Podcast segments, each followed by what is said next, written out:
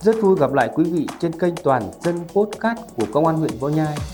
nơi chia sẻ những kiến thức về pháp luật và cuộc sống. Thưa quý vị thính giả, chiều 15 tháng 9, tại nhà thi đấu Công an tỉnh,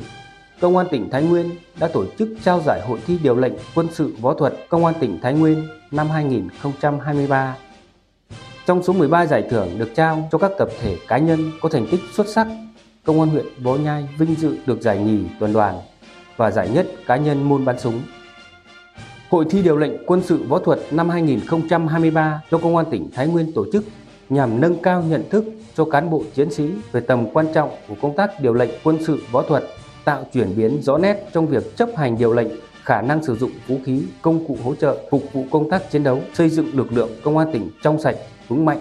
chính quy, tinh nhuệ,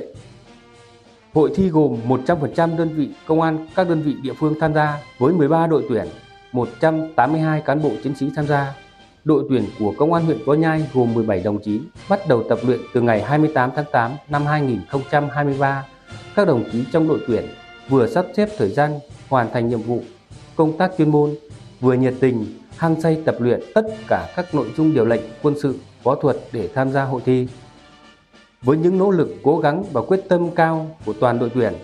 đội tuyển Công an huyện Võ Nhai vinh dự đạt giải nhì toàn đoàn và cá nhân đồng chí Đại úy Trần Văn Hiệu, cán bộ Công an xã Phương Giao, huyện Võ Nhai đã đoạt giải nhất môn bắn súng, thí sinh xuất sắc nhất trong tổng số 39 thí sinh tham gia nội dung môn bắn súng toàn công an tỉnh.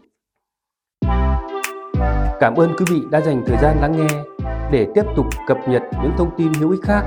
xin hãy ấn nút follow, đăng ký kênh, bật chuông thông báo để theo dõi những số podcast tiếp theo của chúng tôi. Xin chào tạm biệt và hẹn gặp lại.